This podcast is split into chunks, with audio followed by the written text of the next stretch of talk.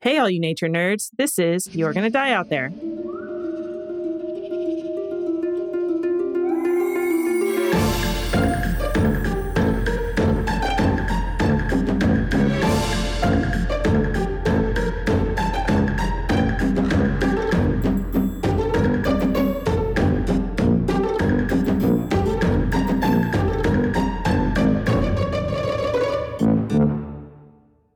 Welcome back, nature nerds.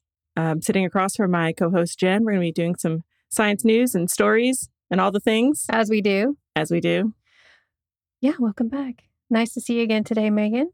I'm Looking awake. lovely on this uh, Sunday uh, late morning. I Sunday was late supposed to be morning. Mm-hmm. here early this morning, but it didn't happen. I mean, it's still morning, I was technically. had a rough day yesterday. Yeah, you went on the boat. My husband took my me and my kids on his boat, Mm-hmm. and it was he's like it's super calm. It was not super calm, and the kids were fine. They were like this is great, and I was like. "Ugh." back in the boat. Yeah, little motion sickness, but it's all good. It just kind of Yeah. lingered the whole day yesterday. Just for fun, just, for funsies. Just for good times. well, Jen, you're not 21 anymore. Well, tell my brain that. I Doesn't believe it. did look outside when you said you went on the boat, and I was like, this does not look like a boating kind of day. But- Yeah. Uh, But, Guam is a little weird because sometimes it can be raining where I am and not raining where you would have been. Yeah, but the ocean is pretty consistent around True that. the island. Yeah. It was it was a little it was a little rough. Yeah. That's all right. It's all good. The kids caught some fish. And you didn't die out there. So that's I was great. chumming out the back. It was good. Chum in the waters. Perfect. it was great. Amazing. Um, would you like to hear some science news today, Jen? Oh, I would love to. Alrighty. Let me pull it up here on my favorite publication online. I'm sure you know what I'm going to read it from IFL Science. Your yes. Your go to. Always. Yeah. I found this one. I was kind of scrolling through. Everything was super depressing. Like we had mentioned last week, everything is just so depressing right Yeah, now. I was having a real hard time finding a science news that Mhm. was sort of upbeat, like a positive finding. we don't want to be da- Debbie Downers. all Mm-hmm. we the don't. time. We don't. So this one is by Stephen Luntz, and it is entitled "Shark Filmed Strolling on Land Like It's No Big Deal." Wow, MBD. No big deal. That's right. This is, I guess, it's Shark Week. The past couple weeks. Is it? I It's don't been know. Shark Week. Uh, Well, I remember seeing advertisements for it while we were in on the mainland, if you will. yeah, and it was going to be hosted by Dwayne the Rock Johnson. Oh, It okay. was like a whole thing, yeah, whatever. that's like cool. I mean, they say like Shark Week has really done a lot of positive, Yeah, like had people really get into sharks and seeing them in a positive light, which I like that. yeah, yeah, it's nice. Yeah. So from this Shark Week, there was some footage that went viral of some sharks that are in Papua New Guinea, hmm and it's from this documentary called "Island of the Walking Sharks," and it's hosted by Forrest Galante, I think G A L A N T E. And I guess there was like a teaser that they released on YouTube, and everybody's seeing it. And it's Galante says in the clip, This is the first time in history one of the Papuan species has been documented walking, right? mm-hmm. Mm. And there are like legitimate scientists, biologists who are like, um, bullshit. right, like, really? It's a fish.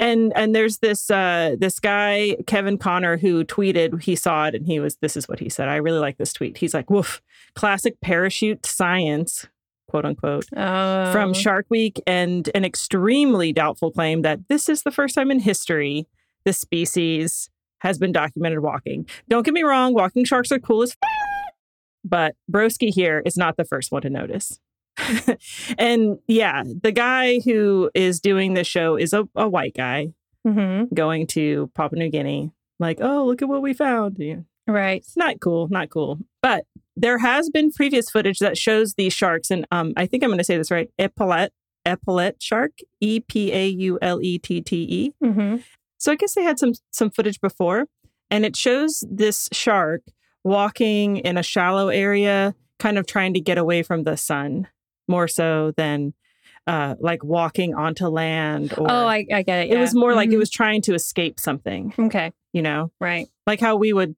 y- suddenly become really good at boulder climbing if we're trying to get away from something scary or Mm. painful or Mhm. whatever but these sharks do actually walk a little bit when they're in the ocean on the bottom of the ocean floor So they'll get really flat to the floor and it allows them to put their heads under rocks and corals so they can hunt prey because they eat small fish and Oh. invertebrates. So they're actually really good at getting really low to the ground and kind of like scooting themselves along the bottom. Got it. Um, there are nine species of sharks that live off of New Guinea, Australia, and at least three Indonesian island sharks are known to walk in this way as well. And I guess since four of these were only scientifically described in 2020, it's likely that there are more out there that haven't been found yet. Okay. Um, scientists don't know how many actually come out of the water entirely to like walk on land, uh, but some of them are well adapted to making their way back to the ocean when they're caught after a tide goes out. So, like, let's say it gets low tide and they were like, oh crap, I didn't realize what time They're it like was. taking a nap, like, Like- chatting with friends. Just like a Cinderella moment. They're like, yeah. they were goes out. Yeah, preoccupied. yeah, like, yeah. oh. what were they doing? Honestly, looking at something, just staring off into space. just scrolling through TikTok, Yeah. just something. And then the tide's gone and they're like, oh shit. Yeah. And then they got to like flipper it back out. anyway, Wait, so this guy is saying it was undocumented, but other people Yes. are like, it's already been documented many times. on film. Yeah, on film. So they do, I mean, they, d- I think maybe his footage is less of a like shark trying to get out of a situation Mm-hmm. and more of a actually just kind of like leisurely strolling. I think they're being mean to him. really? You think yeah, so? I do because maybe he just didn't know it was documented. I'm such a like judger. I was like, yeah, know. what do you know? Are you like, you like know all about these sharks? You live there forever? Exactly. well, yeah, but I kind of feel like he might not have known, and maybe Mhm. somebody there was like, nobody's ever recorded that. That's maybe crazy. there, right? Yeah, yeah, yeah. And so he's like, hey, this is undocumented for that area and that species. And he's like, good, good, good. Yeah. I mean, could be. I don't know. People in the scientific community are all judgy bitches. I, this is the truth. Anyway, still kind of cool that they saw this shark walking. Either way, whatever video we were going to talk about, pretty neat. I'm going to to see watch something it. like that. Yeah, I need to see this. that's kind of neat. Well, cool. Yeah, so that's my science. Shark news. Week. Shark Week. I just, you know, like, I guess I need to turn on the cable. Well, that's the thing is that like when we were, you know, there, we were staying in a hotel at the time when I saw these, you know, or like Oh, we were over at yeah. people's houses and they have cable. And I was like, cool, cool, cool. I'm never going to pay for cable in Guam. Yeah. I travel. Well, okay. It wasn't when I went with my family because we didn't watch Mhm. any TV because we Mhm. were doing stuff. But a couple weeks later, I went on a work trip Mm-hmm. and I realized that every time I travel and I'm by myself in a hotel room, Yeah. I watch nonstop forensic files because it's on that channel Yes. that I don't even think we get here, the HLN or something. Or ID. No, it's a channel. It's like a the HL different channel? network. What I don't know what it is. People, but it's 24/7 Ooh. forensic files, which I love forensic files. When we were in the hotel, when I turned on the TV, it was already on the ID channel. Mhm. Well, if you wake up early in the morning to go to whatever you have to go to for work, like Yeah, I did, yeah. It would be news. So it was like the HLN news Oh, people. But then okay. then once that's over, forensic files. nice. Yes. and I love it cuz some of them are so old Mm-hmm. that they, you know, it was like when DNA wasn't really A thing. Well, it was there, but it took like two years for them to analyze it. They're like, And they needed like 10 ounces of blood. right. So it was it was harder. But They're you like, know- all we had was the strand of hair with this thing on the end of it. But and we they can't do get the, anything they for always that. show you the thing that shows the hair and how it matches. They do that like Yes. it goes back and forth and then Yes. boom. And they're It's like, a it's match." a match. Or like Mhm. bite marks. Or fibers. And all these things like now everybody's like, oh geez, bite mark evidence was you just needed to get some dentist to be like, Yep, looks good, that's a match. guilty. Definitely. Anyway.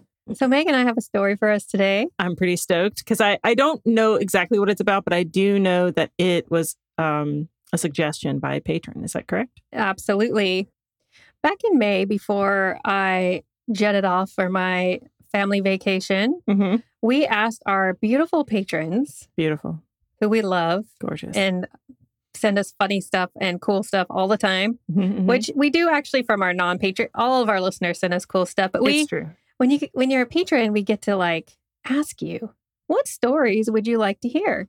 What do you like? What do you love? What do you, what have you not heard yet that you just want to hear about? Right. And we got a lot of great suggestions. And one of them, and this was actually supposed to be for some our our patron or Patreon bonus episodes where we're kind of asking for that. But this one was so interesting that I decided to make it for A. everybody. regular episode. Nice. So I started putting it together a long time ago, and then you know we took some time off. We did this, we did that.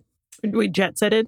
We jet setted. Anyway, it's ready, I'm really stoked. and it's from our our friend Val, our patron Oh. and friend who of Bindweed. Uh, Vineweed Sketchbooks yes. and Illustrated Garden. She teaches how to make beautiful sketches. If you are so inclined, which I am not, I can like stick people things. Mhm, mhm. Yeah.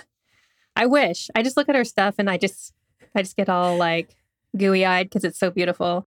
So Val sent us this really a link to a story that actually she has written on her own blog. And the link is in so I have a ton of links, guys. Okay, so let me just back up a second. Yeah.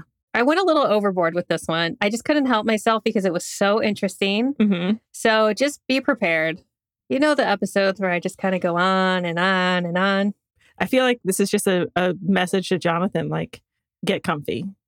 It's a message to all of our listeners that you use this one for one of your long, longer runs or hikes or longer drives. Just, just get comfortable because here we go. It's going to be a lot. Okay. So we're going to start off with Val's story. So that's where it all starts. It's her story, but I, I kind of it led into some other stuff. Mhm. So she was talking about in her blog, she wrote this, she did this really beautiful write up, which I'm taking it straight because hers is the most in depth of all the, I guess, information I could find on this woman. Mm-hmm. Um, her name is Elizabeth Blackwell, and Cool. she lived in the 1700s. Oh. She's she lived a long time ago, and she was actually she is a botanist, or actually she illustrated, did some really beautiful illustration work of plants. Hmm. So I'm going to give you her story because it's it's interesting. So she was born in 1707, Elizabeth Blatchry, I think B L A C H R A. something like that. Sure. Okay. Um, in Aberdeen, Scotland. So Oh. she's a Scottish lady. Hmm. She wa- grew up on the coast, and sh her dad was a merchant. He started out like just he was like a self-made man. He started out selling stockings to keep your legs warm because Yeah, it's yeah, yeah. Scotland and it's on the coast and it's freaking cold. Sure. So buy some. St- I'd buy stockings back then for sure. but Definitely. But he started selling, you know, he built up from there and made a pretty big fortune. He was also seems like a really cool guy because back in that day, usually women didn't go to school, girls Hmm. didn't go to school, or Mhm. they if, only the elite, I suppose. So he was like, nope, all my kids are going to go to school and they're going to be educated and they're going to be independent. He sounds cool. He was. So Elizabeth was trained in art and everything else, but she really did well in art and she had a talent for it. And her brother took up uh, studies in botany. And she was like, oh, that's really cool. I like botany. I like drawing. It's like peanut butter and jelly right there. Hmm. It's like when the chocolate meets the peanut. I don't know it was a connection. Yeah. So there had she had seen some work from another lady called Maria Marion. She drew illustrations from Butterfly Metamorphosis. She was like, "Hey, here's this lady," and that lady was German, but she's like, "Here's this lady did this thing. Like, I can do that thing." Unfortunately, she ran across a cousin. I think it was a cousin. So this wasn't in Val's. So Val, maybe tell me if I'm wrong, but in other stories or other findings, it said that Hmm. this was her cousin. His name was Alexander Blackwell. okay. This guy. So super smart, Mhm. handsome, Of course. just like so funny. And it's like 17 something. So cousin is not like, Not a thing. Who not a cares? thing. Yeah. Yeah. Yeah. So she was like, he was kind of like high society. His father was like some sort of elder, r- a s- a classical scholar. A- A Mormon. Just joking. Well, that- we're in, Sc- we're in Just joking. Scotland, so I don't yeah, think yeah, so. yeah, yeah, yeah. But anyway, he like his one of his um brothers had become a leading author and historian. So this guy was like comes from a really good family. Mhm. But the problem is is he was super moody, impulsive, and very irresponsible and brilliant. I mean, he just sounds like you're on the mill dude. Well, A little bit moody. I'm thinking, you know, this could have been described as possibly some sort of bipolar. Oh, okay. Okay. To me, when I read it, Sure. with his like kind of the way well as i go into it you can tell me Mhm. but it seemed like he was like really smart he would have these big highs of doing all these really great things Mm. but then he spent money like crazy and was Maybe had some impulse control issues. maybe just impulse control i'm not sure but there's Yeah, got to be yeah. something there But anyway, she fell head over heels for this guy. But actually, his family didn't want her marrying him either because she came from this like lowly merchant family. Oh, right. Because that's and the also, she time- was too educated. Oh, oh, don't want to educate those ladies.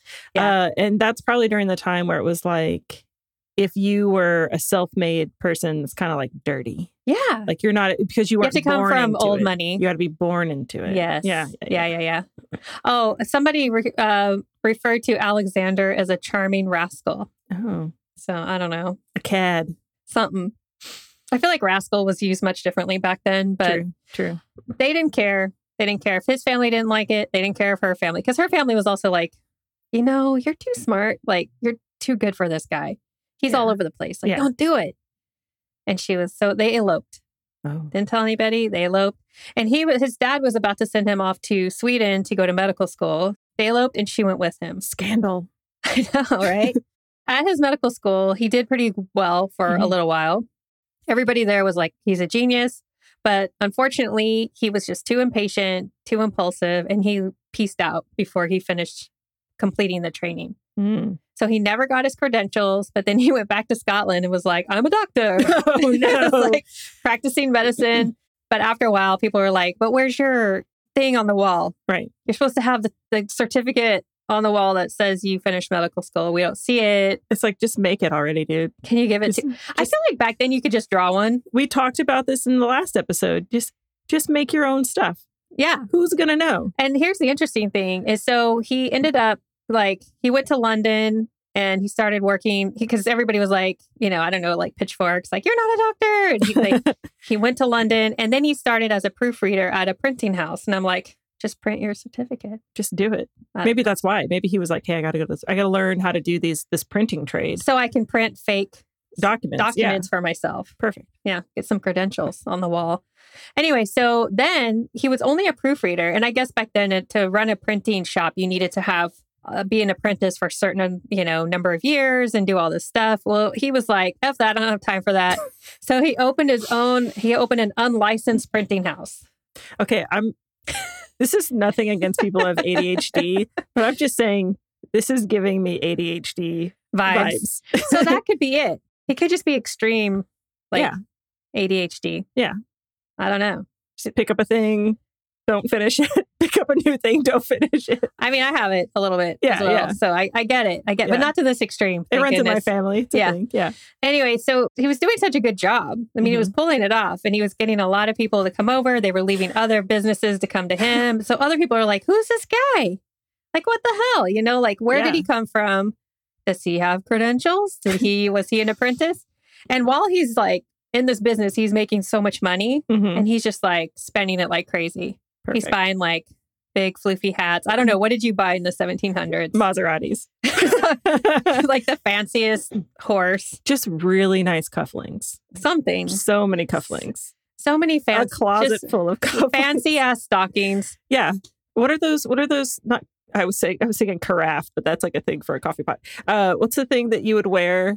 Like The floofy thing on the well, chest. for like a for like a man. Like it was like kind of like a tie, but not. And then it would be like it's like poofy in the front. I don't know. I'm really bad at- Really bad. at those Anyway, things, one of but those things. Mm. Something you picture it. Yeah, The big feathers. smoking jackets. A smoking jacket. Yeah. Anyway, so he's blowing through money and Mhm. starts going into money they don't have. He spent her, her he spent Elizabeth's money No. that she had saved before No. they got married. Not cool. it's not cool. He's just like all this. So Elizabeth gave birth to four babies, but three died because it's 1700s Right. and all the things. She did have a son that survived, and then finally other printers came in with more pitchforks, and they're like, "What's going on?" And so they complained, and the police came, and they're like, "Lies! It's all lies!" And they confiscated everything that he had, like the printers, which was expensive, right? yeah. they seized everything and they filed all this um, fines against him because he was already broke and then he couldn't pay for this he went to debtor's prison I was just about to say, did he go to debtor's Oh, prison? he did the good old days. good old days Oh god, oh my gosh what if they still had that dude, I would be in it for sure. Everybody would If be it's in it. Student loans, give me a freaking break. oh yeah totally anyway so now she's alone Mhm. she's in london no income she has a baby Mhm. and she was just like what am i going to do So during the time that her husband was pretending to be a doctor, she realized that there was a, a need for an up to date medical herbal, which basically for pharmacists or for Oh, doctors. okay. Okay. So back then, you know, they were using actual plants and Mhm. everything to come up with different remedies. You know, it had always been happening, but it was documenting it and kind of getting it down to a science, I guess, a Mhm. documented science. There were new plants that were constantly coming in from other parts of the world hmm as they were like going out and colonizing everyone everywhere. Perfect. So they, they were bringing in all their plants, and so they needed more. They needed to update these books with all these new plants. So she Hmm. wrote a grant, got it. That would start. That would give her some money to start work on this new herbal, right? So Cool. she rented a room. It was just outside this place called the Chelsea Physic Garden, which I guess is a place Oh, like a physician's garden? Or yeah so it's okay. almost like it's it's a place where they were basically growing plants on, and learning how to use them for medicinal purposes that's cool. yeah it's super cool and so they had all these the a big collection there and she said that uh, most of them were the herbals documents from before were created by three or four people or artists so they would do like okay you're going to do this part i'm going to do this part i'm going to say there was like a collection of people that would work on it before but she was like i'm going to do the whole thing by myself so for each plant she had to make these detailed drawings uh, Mhm. when she would go to the garden and then she had to use a steel needle to etch the drawings on a copper plate for printing Oh, okay. Yeah. which is crazy right That's a lot. and then she had to go through and do hand coloring, like watercolors for each one. So it just took a long time and to do like each of the plates, crazy. So at night, she would carry drawings like through the streets, they Mhm. say, to go to Alexander's prison cell so that he could help her because he was super smart, right? And Yeah. he did go to medical school and he did know a lot actually. Mhm. So she would, or he would help her with the Latin names, dosages, and plant, like the descriptions of the plants. Oh, just chilling out. Yeah. Everything this guy did, her husband Mhm. did, she was 100% devoted, dedicated to him Oh, all through it. she didn't get burned out on that. Nope, she did not. And it gets Jeez. it gets a little more crazy. So I, I- that's a like that's a lot. it's it keeps going. The whole time he's in debtor's prison, Mhm. she's doing this. So she created 500 separate pages. Dude. Yep. And they all were like super detailed. Um, and it took her three years. So once she completed the book, it was called A Curious Herbal Oh. So cute. I mean, it's cute, the name, but it was Mhm. serious. Yeah. So she sent it out to these professional journals and it got endorsements from the Royal College of Physicians, which is a huge deal, especially back then. Other botanists and, you know, pharmacists and everything were like, wow, this is amazing. So she actually negotiated some deals with booksellers and retained some of the rights for future publication of her work, which was pretty cool back then as a woman Mhm. by herself trying to do all this. It's impressive. So what she did was she ended up paying off all of uh, her husband's debts. She settled everything so that he would be free What? with all the money that she got from this. Unfortunately, Oh no. he was still like just getting himself into trouble. Within five years of getting out of prison, he was spending a bunch of money again. He started all these bad businesses and he had a new debt. So, unfortunately, again, and reluctantly, she had to sell a lot of her publication rights to raise enough money to give her husband another chance at a fresh start. Dude. I know. I mean, Come on. he just knew how to sweet talk her, I guess. I mean, she just really loved him. She's But like, it's okay. That's a lot. I'll take care of it. I want to give her the book Codependent No More. Just be like, That's anyway, amazing. so he somehow managed to arrange a position as a court physician to the royal family of Sweden. I don't know how he got whatever. well, he finally got his certificate printed. No, yeah. Or he, they never asked about it. Sure. I'm not sure how he like he was just very good at selling himself. He was like, listen, uh, in England, this is what I do. It's cool. And they were like, cool. We're Swedish. We don't know. We don't know what's I mean it's a lot of work trying to figure out what's going on wa- all the way over there, so let's just Yeah. we're good. That's fine. Sounds But good. with the royal co- the royal court, hmm That's crazy. So he left, went to Sweden, and he was like, Be back, honey. See you soon. So she stayed in London and she was like, still had a small income from her Mm-hmm. reprints of what she had, all the work she had done for three years.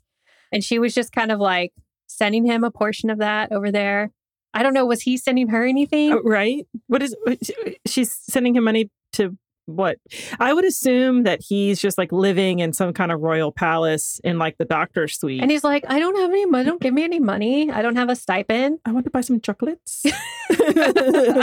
Something. I mean, but she was still giving him money, and she's there like by herself, taking care of the kids. Get Kid. you know what? He needed to get some Swedish meatballs from the IKEA cafeteria. It cost a little money. They do. I mean, Seven bucks.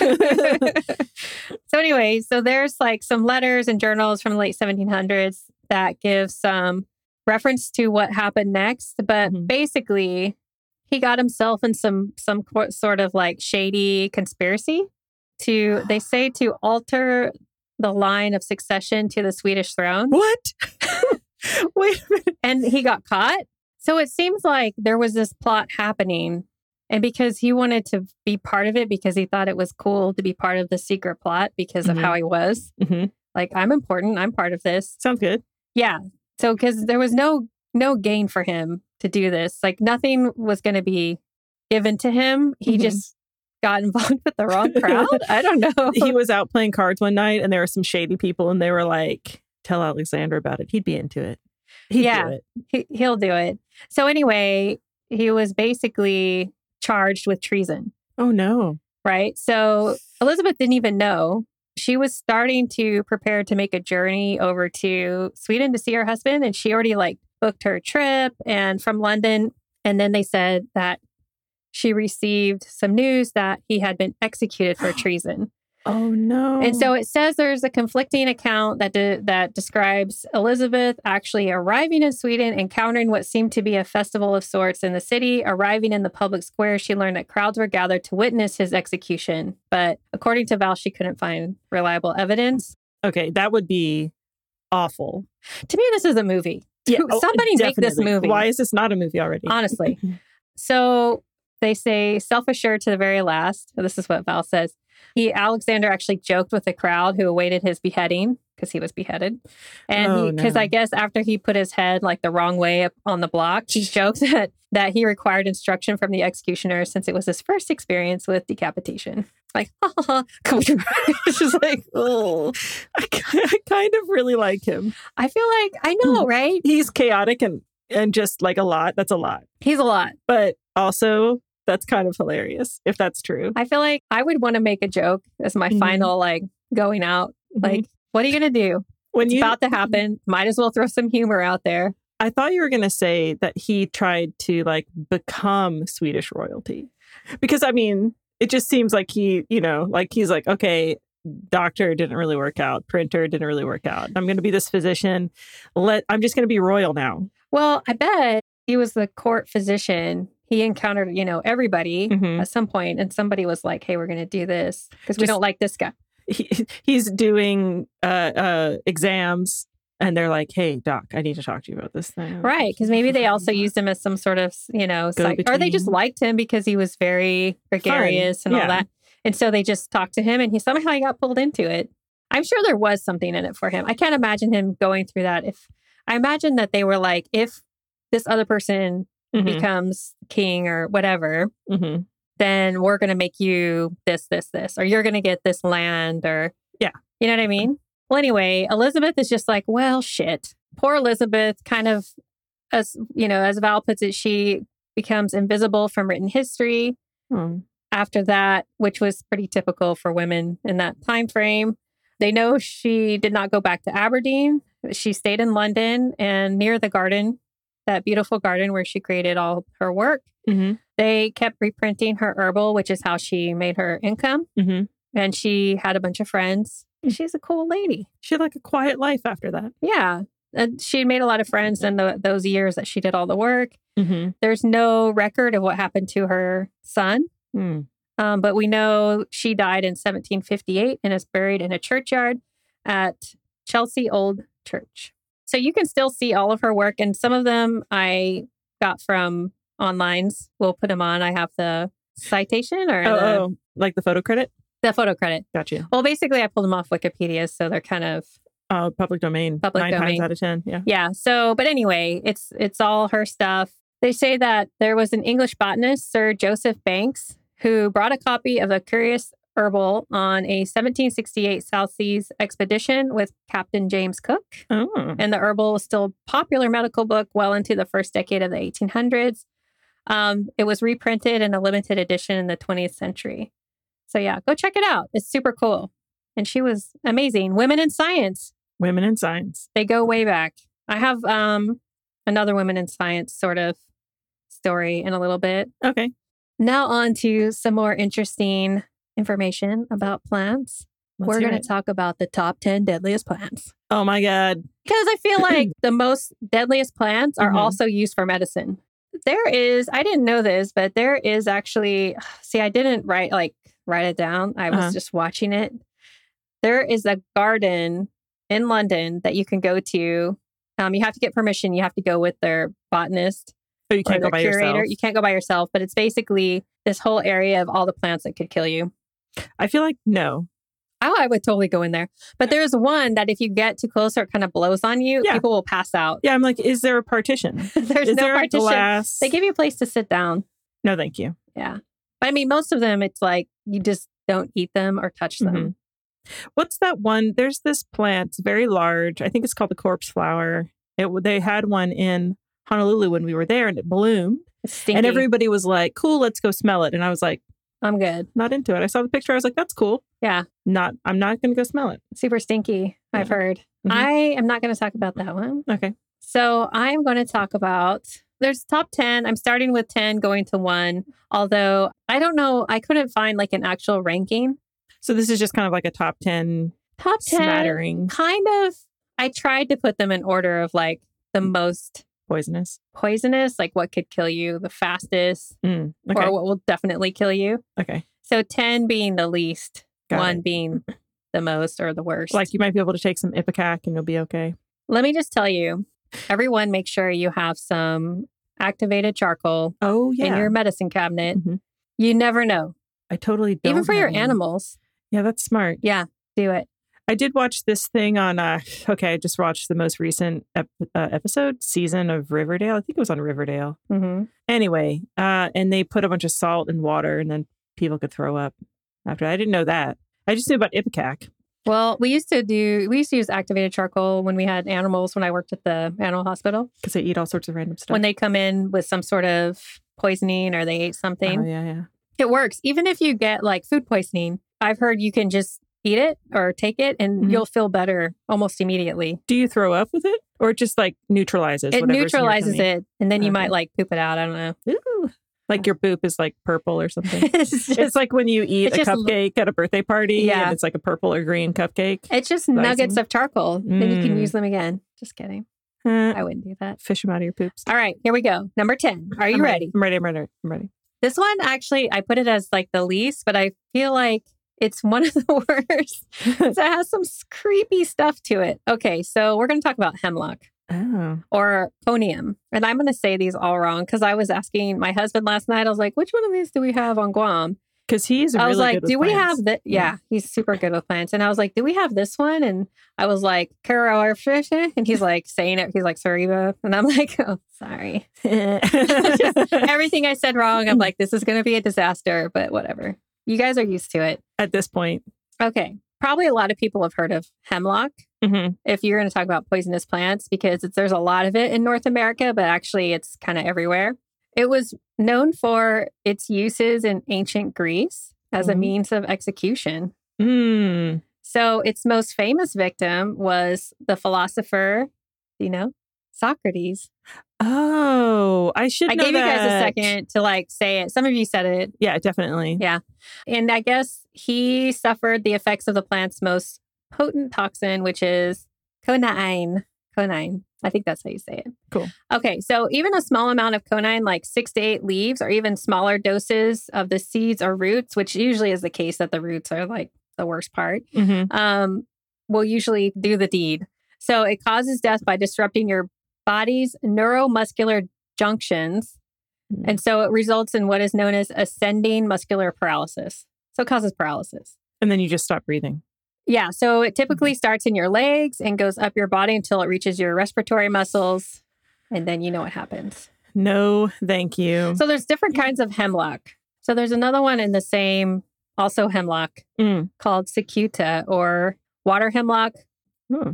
death of man. Mm, We like that one. that's great. Or uh, poison parsnip. Yummy.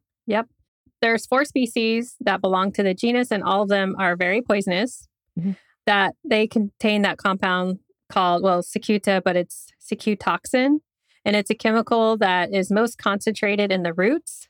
When the roots are just pulled out of the ground, there a lot of people think it's a parsnip. Oh, and that you can like put it in your salad. Yeah, put it in your salad or soup or whatever. It's delicious. So eating the plant is also bad, and it's uh, like any other part of it, but you have Mhm. to eat more of it. Um, and it's a neurotoxin, and it overstimulates the central nervous system. You have like nausea, abdominal pain, the respiratory issues, kidney failure, irregular heartbeat, tremors, seizures, and death. Ooh. Yeah, Does it do the same thing as the other hemlock where it like paralyzes you? Not quite the same. Like you'd have to eat like a lot of the water hemlock. It does. It does. I think it still has that paralyzing Quality. factor, and I'm going to get into that in just a minute. There's something Creepy. super, super creepy. So they say that it's known to lead to death in cat and cattle in as little as 15 minutes.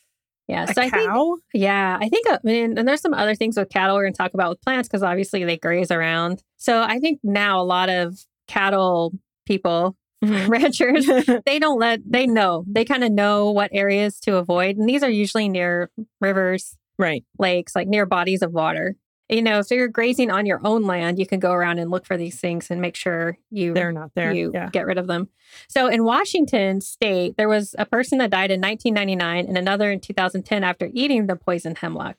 And so they said that they, you know, these foragers thought it was this wild carrot, also known as Queen Anne's lace. Oh, I love Queen Anne's lace.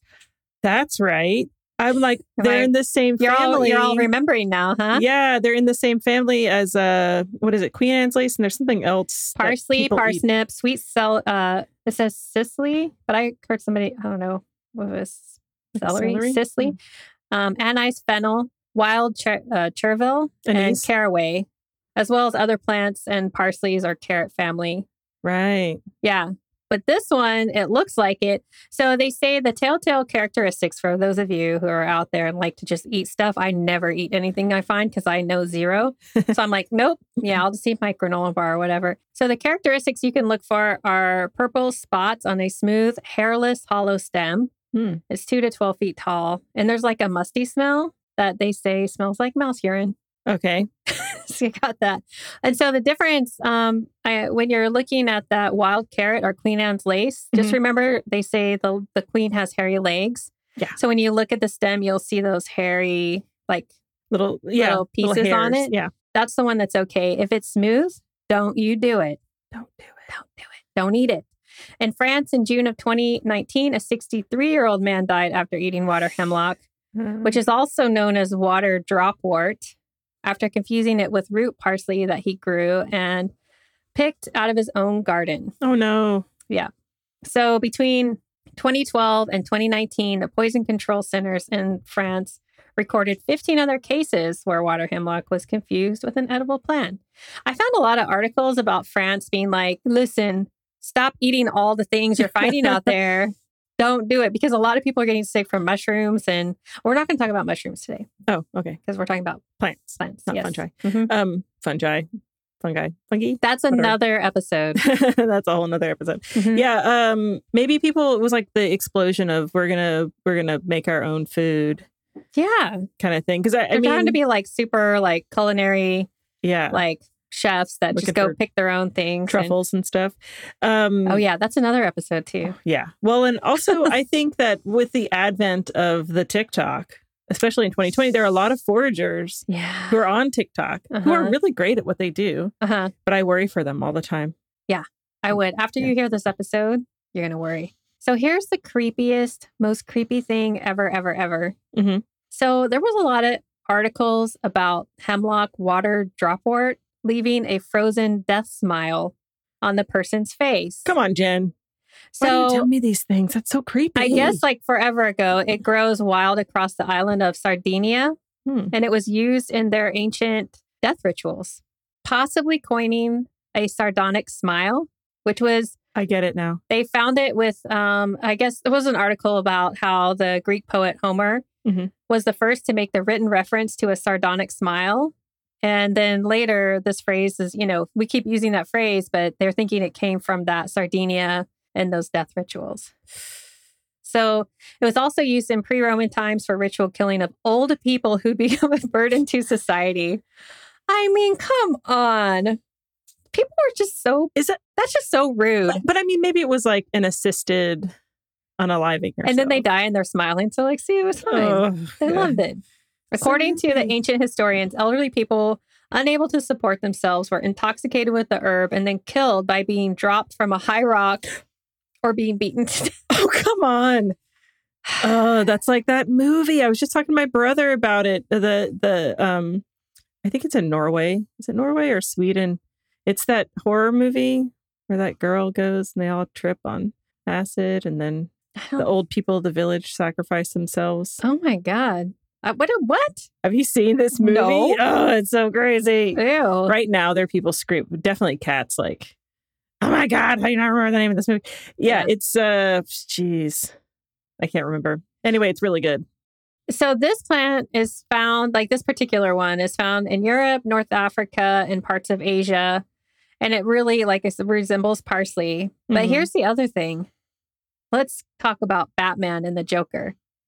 Now, do you remember that he used some sort of like a chemical agent, The Joker? the Joker, to put it out so people would die with that smile on their face?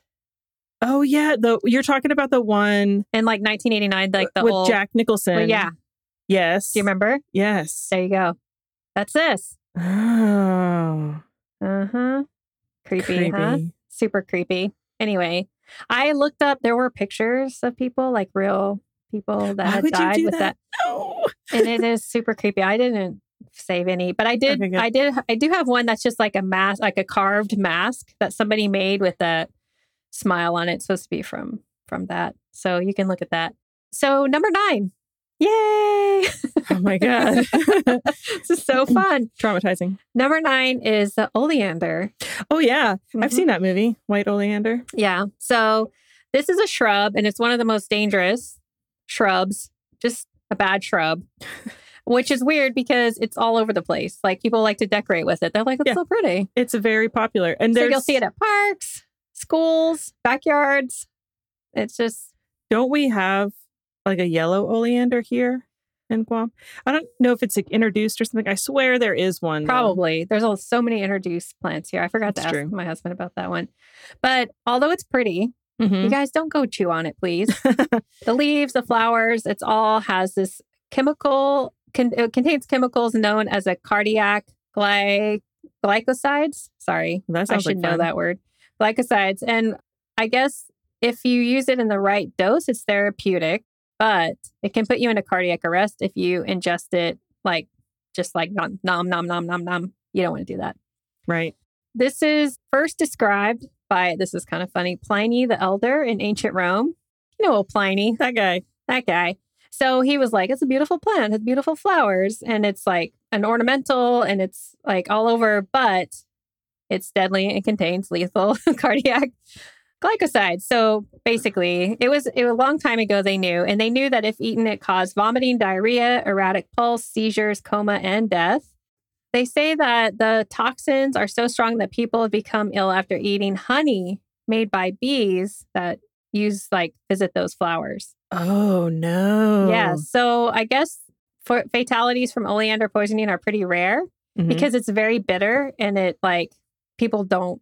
That's not something they would choose to eat. They, like, spit it out. They're like, oh, that's gross. But I will say I would r- totally read a like a crime novel about a beekeeper who just has like a huge plot of I feel like oleander. somebody would be onto that. They'd be like, wait a minute. Why do you have a big field of oleander with your bees? Listen, I'm just using it as a windbreak at my farm. Yeah. It's fine. So I guess that there's very low. Uh, the human mortality associated with oleander ingestion is very low, even in cases of moderate or intentional consumption, like people trying to get sick from it. Right. But in 2000, there was this rare, this is really sad, Hmm. rare instance of death um, when two toddlers Oh, that were no. adopted from a Siberian orphanage. And this was in California, so Los Angeles County. They ate the leaves from a neighbor's shrub. The coroner's office stated that it was the first instance of death connected to oleander in the county. Mm. And the toxicologist from the California Poison Control Center said it was the first instance of a death that they, he had seen recorded, and because it's very bitter, and that they speculated that the toddlers had developed a, conti- uh, a condition caused by malnutrition called pica, Oh, yeah. hmm where um you want to eat like dirt and weird things. I think it can be, yeah, like either people who are like intentionally not feeding their children, but Mhm. also it can be like a thing that someone will do because they have, uh, their like their body doesn't process things the same way. when you're malnourished and also it's actually actually something that can happen to people who are anemic or have Oh, low right. low iron in their blood yeah they can tend to crave they say ice dirt like things that you normally like ice Don't i get it you- but but dirt and other things yeah Yeah. also oleander is the this is also kind of like eh. it's the official flower of the city of hiroshima because it was the first to bloom following the atomic bombing of the city in 1945 That's kind of sad. it's yeah, it's kind of creepy too that it's so poisonous. I don't know. Are all varieties of oleander poisonous? I think so. Okay.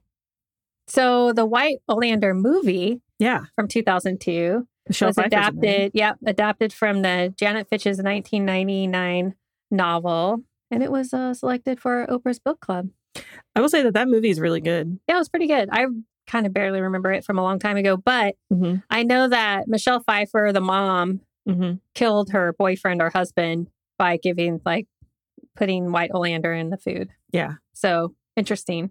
And then it spiraled from there with the daughter. And let me just tell everybody listening, don't get any ideas from this. Mm-hmm. I'm not trying to share this for ideas.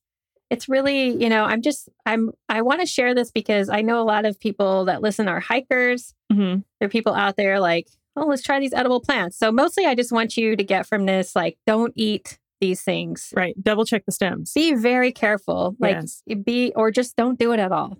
Yeah. And when you're out, if you feel like you want to try to eat some edible, but you know, you know, oh, I know that this one is Mhm. fine. Just have that activated charcoal with you. Yeah, just in case. Watch your kids. Make sure they're not going and like trying to eat some crazy berries.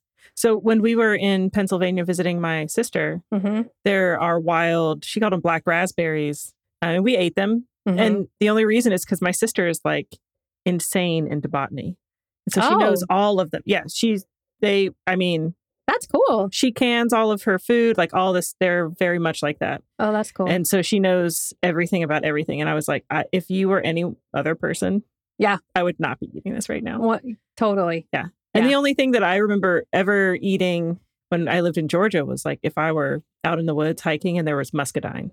Mm-hmm. It's like the only thing I remembered what it looked like. And I mean, I don't remember anymore. I wouldn't do it now. Right. But at the time, I was like, oh, yeah, I know what that is. Yeah. So b- basically, this whole episode is just be careful. Yeah. What you eat, Double check. but don't get any crazy ideas. Number eight. Let's hear it. Now we're going to talk about wolf's bane, Oh, which is cool, also known as devil's helmet, hmm also known as monk's hood. And I think the scientific name is aconitum. aconitum. There we go. That sounds great. Aconitum. Okay. um, I know all about Wolfsbane because I've seen basically every werewolf movie and show that's out there. That's Okay. amazing. Did you, All of uh, them. and you saw every episode of Supernatural. For sure. Okay. So poisonous properties of this plant have been known for generations for throughout history, Mhm. apparently. So several species of the plant have long been used in preparing poison tip arrows for purposes of hunting and warfare. In humans, accidental ingestion can be fatal. The plant contains appropriately named aconitine neuro- neurotoxins and cardiotoxins Mm. which lead to gastrointestinal complications, motor weakness, and heart and lung paralysis. Here we go with the ancient Greeks because they had all the things. They're just like killing people left and right. They actually hunted wolves by poisoning their bait with the plant. So that's why it got that common name oh, that's so wolf's sad. bane. hmm It's the bane of the wolves. So, also used in Alaska for harpooning whales. Oh, They would put it on the like poisonous arrows. So imagine that it could like oh no. incapacitate a whale. right. That's crazy. It's usually the drug is fast acting. It usually causes death within a couple of hours. after being consumed by stopping the heart. So it's also been familiar in the plot of many horror movies, It has television shows, and novels. In Harry Potter series, Remus, Yeah. who's the werewolf, the Mhm. tormented werewolf, It's he drinks a tormented. potion of wolfsbane carefully concocted to control his transformations. Mhm, mhm. There you go. Um, and as early as the Dracula in 1931, wolfsbane uh, casually replaced garlic as a repellent for vampires. In Greek myth, wolfsbane originated from the toxic slobber of the three-headed dog. Remember three-headed dog Oh, yeah. Cerberus? That Yeah. was like that guarded the gates of hell. And also the trapdoor at Harry Potter's Ex- uh, at the Yeah, that's- that's yeah, the I'm just saying, thing. Harry Yeah. Potter. Um, in the Dark Ages, wolfsbane was said to be used by witches and spells and potions, and was one of the several ingredients for an ointment that, when applied to a broom, could facilitate flight. Excellent. Uh, that's like a whole thing right there, right? yeah, it is. I, I feel like. Anyway, well, I won't. I won't go there. feel like I want to grow some now just to see if I can fly on a broom. right? Because you know they would put it on the the broom, and then they would sit on it, what? and it would. Oh, like the handle. Yeah, there's a lot of It would stories. absorb in the lady and parts. I feel like a lot Sure. of men made these stories just Yeah. to be rude. just to be rude. Yeah. Well, and if you think about it too, it's like a lot of ladies did a lot of gardening. You know what I mean? hmm So They know a lot. automatically, are you just automatically a witch because you like know a lot about plants? Yeah, your sister would be a witch because she knows a lot about botany. There you go. There's also stories that proclaim that a sorceress who carried wolfsbane seeds wrapped in lizard skin could become invisible, and witches who applied the poisonous sap to their flints and launched them at unsuspecting enemies. Flints. Oh, like if you're gonna like a flaming arrow or something. I don't know. Just like some old timey stuff here. That's great. whatever. anyway, so I guess here it is. Wolfsbane is creepy and it's fatal and also can make you fly on your broom. Great. In the Middle Ages, where wolves and werewolves were genuine a real fear to people in Right. Europe. Mhm. They would use like these people would turn to growing wolfsbane for their protection, like a superstitious type thing. Mm. So they, I guess, if they grew it, they were they would think that the plant would repel werewolves from around their house, Oh, okay. or that they would be tamed by it. I mean, I do that for mosquitoes. right? What do you what what do you grow? I can't remember what it is. Is it basil or lavender? One of them. Rosemary? Oh, maybe it's rosemary. I think it's rosemary. oh, yeah, you're right. That's what I used to have outside. Yeah, Sorry, I killed it mine already. mine so- died too. So others believe that having contact with wolfsbane on a full moon could actually cause you to turn into a werewolf. So there's that too. Score. Patients who suffered from the delusion of being a wolf were prescribed because I guess that happened a lot. Okay. Like I'm a wolf. they were prescribed regular and often lethal doses of wolfsbane Oh, by their medi- no. medieval doctors.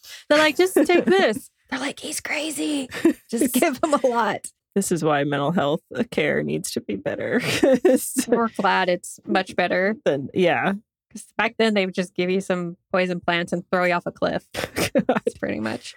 That's messed up. Um, for gardeners, it's always important to remember to wear gloves when you're handling a deadly plant such as wolfsbane. please, please remember that. Yeah. Uh, there was an article in this French newspaper called the Connexion. Mm. There's actually like an X.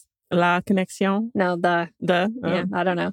Uh, it was in from June of 2018 that a hiker died of mistaking wolfsbane for an edible plant. Here we are in France again. There's a Can- pattern. There's, a pattern. Yeah. And they're like, authorities urge people to check forage plants that the forage plants are safe to eat. And they're on a list of things you can eat before it happens again. They were in the French mountains. So there was a 78 year old hiker who died pretty quickly. Mm. And his 75 year old walking companion went to the hospital after they ate the leaves of a poisonous plant of the wolfsbane that they collected Oh, wow. um, while they were in the mountains of the Pyrenees Orientales. that sounds right. The okay. patterns, Yeah. Um, so they picked some wolf. They thought it was this other plant known as couscous. I don't think I'm saying that right, but it's often used as an ingredient in salads and omelets. So the 78 year old, like I said, he uh, passed away shortly after eating this meal made with the leaves. But his friend went to the hospital and was okay. There was another person that they're like, here, it was a 32 year old hiker. They're like, have some of these. We found this. This is great. So it gave some to that person, but they were taken to the hospital, but they didn't have it. Like maybe they didn't eat it enough Oh, or any right, of it. right. Um, and then She- later at a full moon, turned into a werewolf. They were like just a couple bites and then kind of looking and like, eh, just throwing it in- behind them, putting it in the napkin. this like that's is great. That's Thank really you so much for good. sharing sharing with me. Don't share your food, you guys. I'm just Don't kidding. share it. It's like especially when you're picking like random stuff that you're not. That sounds so. But I'm at 78. I've, I'm pretty sure they were like, this is Well, yeah, okay. maybe their eyes aren't as. I'm good not anymore. gonna lie that like if Whatever. I were out hiking, you know, and there it's like meal time, and I come across some older folks who like look like they know what's up, Yeah, and they're like, "We just made this delicious delicious salad from these leaves that we foraged." I'd be like, "You guys are amazing." Hashtag goals. Let's have a salad together, and then Yeah. we all turn into to uh, werewolves. werewolves later. Yep. But that's cool. There's a movie right there. Definitely. All right, number seven. Let's hear it. white snake root. So this one is the scientific name is Agaratina al- altissima. That's great. Thank you.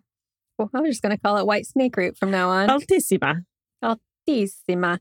White snake root is so potent that just drinking the milk or eating the meat of a cow that's ingested it. Did I freak you out for a minute because I thought it made milk?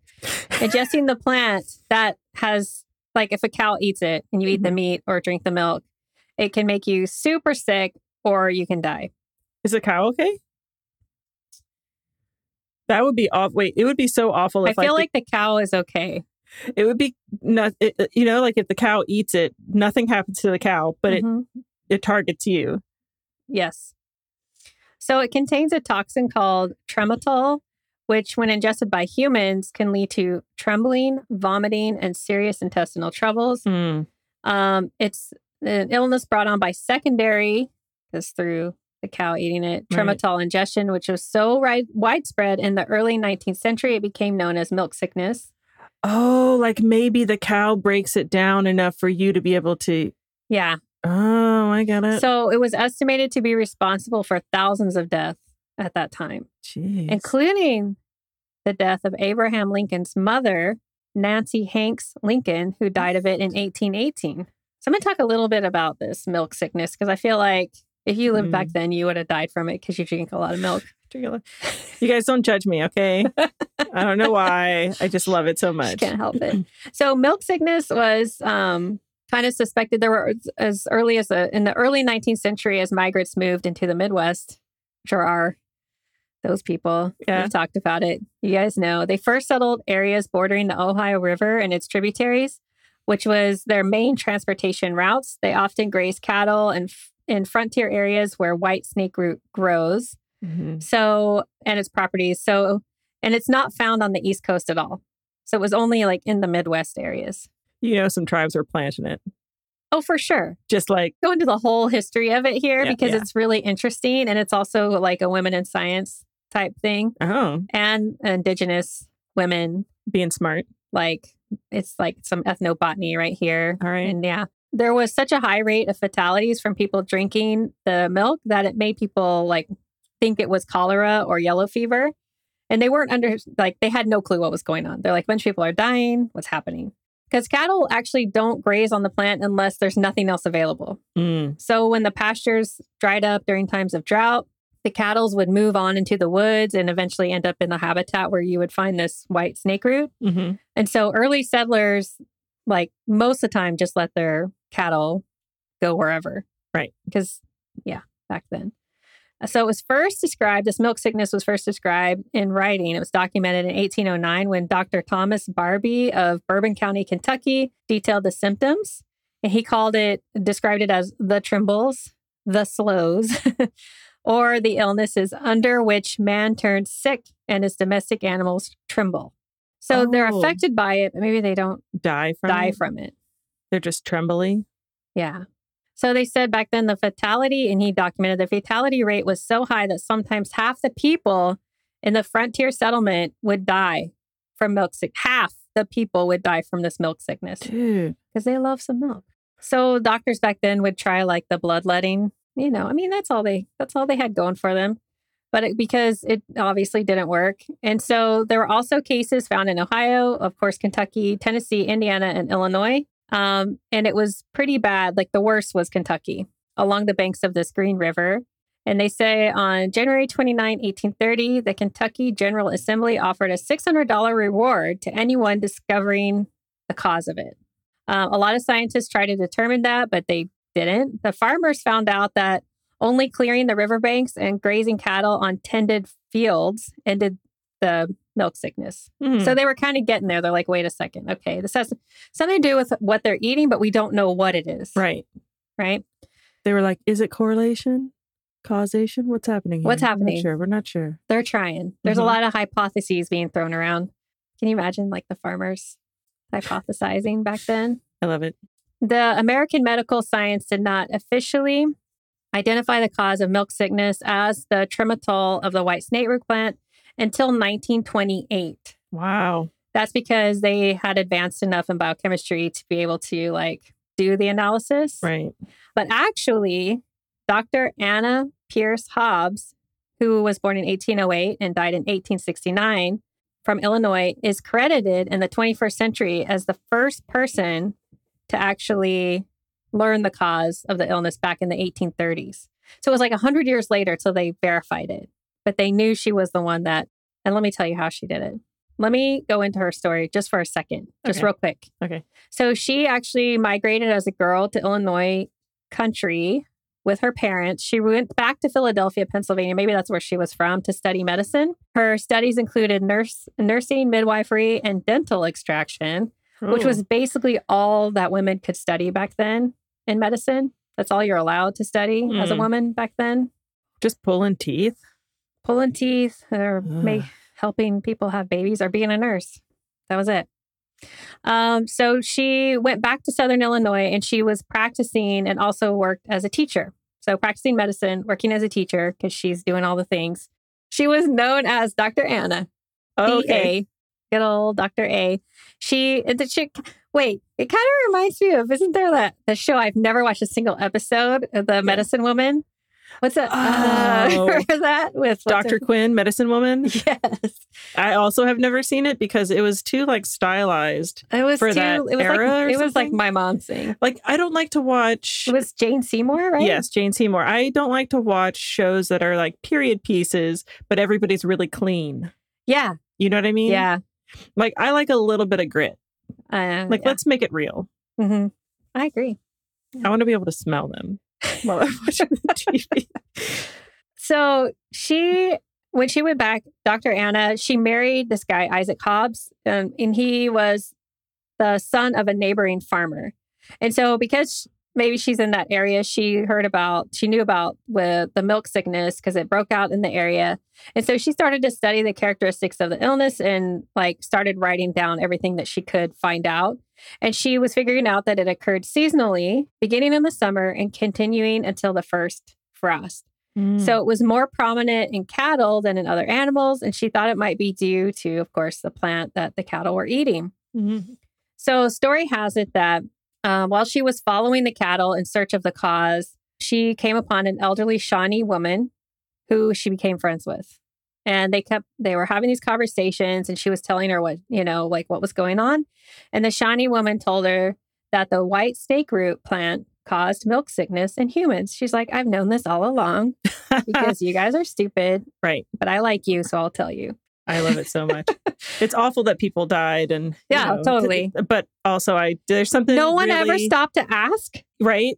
the indigenous people who freaking have been there for thousands and thousands of years. and are like, "Hey, don't ever let your animals eat this plant." Some farm they probably told some farmer like, "You should watch out for this plant." He was like, "Cool, cool, cool." They just they just never asked I love that it's also two women who spoke to each other. because they're like smart and Yeah. yeah. Anyway, That's amazing. so she tested this by feeding the plant to a calf and observed the poisonous properties when the animal that animal actually died Mhm. because it was a I guess maybe because it was a calf. Too young. Yeah. Um, she fed she fed other plants to the calves and they survived with that evidence. You know, she went back to the community to she told them you gotta di- you gotta get rid of this plant on your Mm. settlement. Like it's bad news. So although she got had all this valuable information from the Shawnee woman that what I, it's just the way you're saying it. I'm like, nobody believed her. Sorry, go on. totally. And she did additional studies to demonstrate the proof of it. Um, by her death in 1869, she received no official credit in Come the medical on. community for writing about milk sickness. And unfortunately, I mean, now she did much later. Yeah. And That's a unfortunately, no one ever had the name or identity of the Shawnee woman who actually Mm. was the one who, like knew all the things. who she, Yeah. she knew all the things. I wonder how that questionnaire, like when she went around trying to figure out, like when she started her investigation, did she go from like house to house and she was like, okay, how many, how many pints of milk do you drink a day? Right. How much milk do you drink every day? Right. I would love to see that information. The survey Just the, sur- the survey. Yeah. that happened. And then she went out and was just like looking around at plants Mm-hmm. and ran into this woman who was like, yeah, that's it's this one. That Shawnee woman was Yeah. actually just planting them.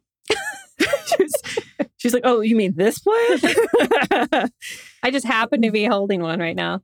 I, I just found it. That's so Um, crazy, But right? by the way, it does these things. Yeah. Anyway, So great. pretty interesting. Number six, All right. Brugmansia. That- Brugmansia, It sounds great. also known as angel's trumpet, Oh, Like, because that you're going to play the trumpet, the angel's trumpet, and you're going to heaven. Like, that's Basically, what it your sounds like. transition to the to the next world Oh, world. no. So this plant, um, angel's trumpet, is flowering and can be found in a variety of tropical locations throughout the world, but are native to tropical regions of South America. It gets its name from the angel trumpet's name from the dangling. You'll see it. There's like a dangling trumpet shaped flower Mhm. hanging from the tree. They look really pretty and they're in all these beautiful colors yellow, orange, pink, white. But all parts of the plant contain toxins like tropane alkaloids and atropine. So it's known to be used as a hallucinogenic drug that induces a powerful trance and is often accompanied by violent, sickening after effects that border on insanity. But do they last like forever? Like, could you It lasts you, a like- long time. could you trip on this plant and then yeah, but it's not a plant you'd want to trip on. got it? It's a bad, it's a bad trip. I have seen this plant before. I just looked up the picture Yeah. of it. I've seen it.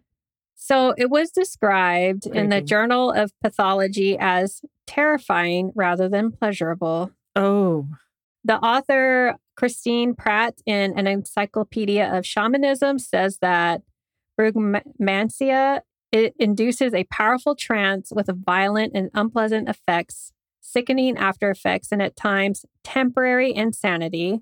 The hallucinations are characterized by complete loss of awareness that one is hallucinating, disconnection from reality or like psychosis, and amnesia of the episode. So yeah, no clue. oh no.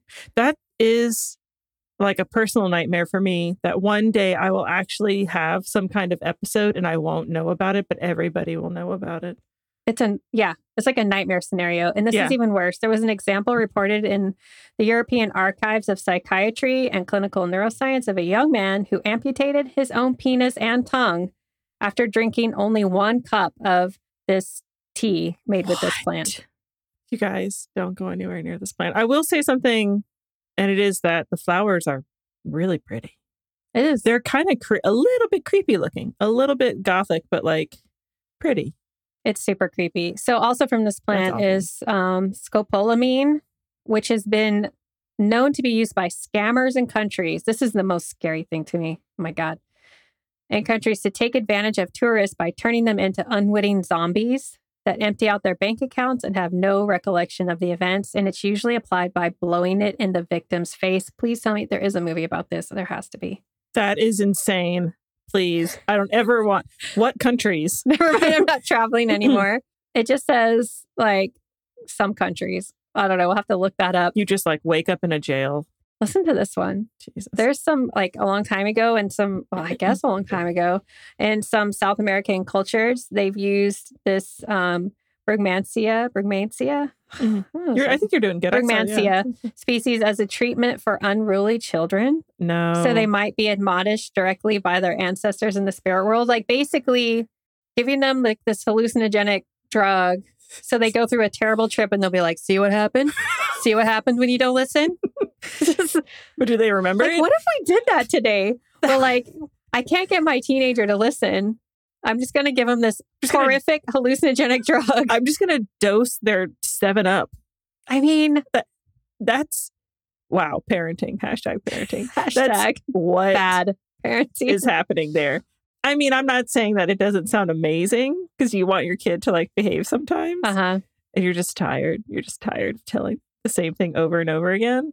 But also, that's awful. Don't even consider it. I'm. I- It's like I'm not considering it, but you know, in the back of my mind, I'm like, Like I, I get thou- it. a thousand years ago, I could probably see it. I get it. Yeah, they're like, hey, this plant helps you control your kids, just you know, but now we know better. but it was okay back then.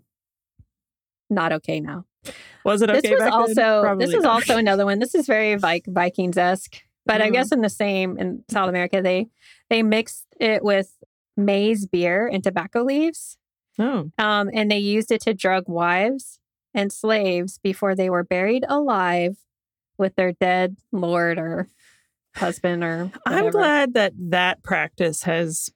I assume for the most part ended across the world where Yeah. we're not like throwing ourselves on a pyre or like having to also get buried in the tomb or I mean, whatever. I feel like, you know, the way they portray it in the Viking days, like it was an honor. But I'm like, oh, Was it? I I think they're wouldn't just do that. saying that. no. Yeah. Like, no.